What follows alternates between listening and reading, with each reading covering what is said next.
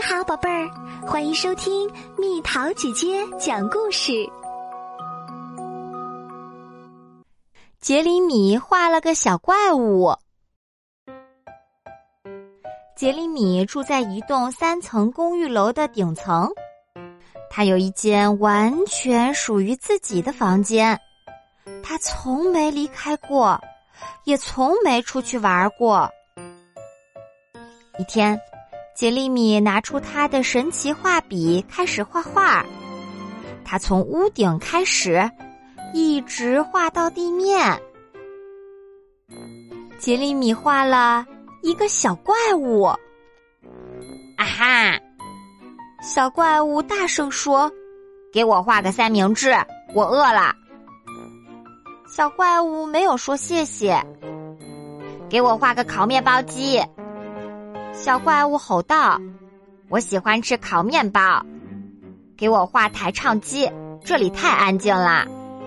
给我画个棋盘，我想下棋。给我画张舒服的沙发。给我画台电视，我想看比赛。再给我画个热狗。给我画个电话，也许有人会找我。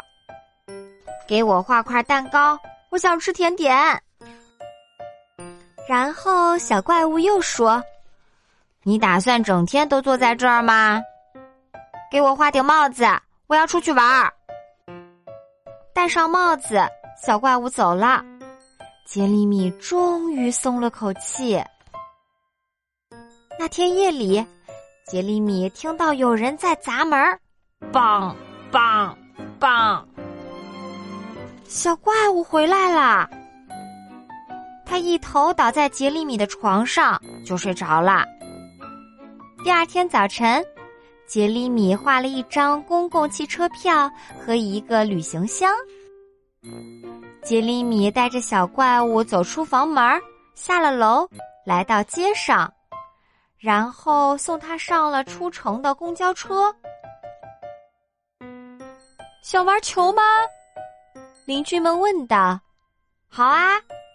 杰里米说：“于是他们一起玩了起来。”又到了今天的猜谜时间喽，准备好了吗？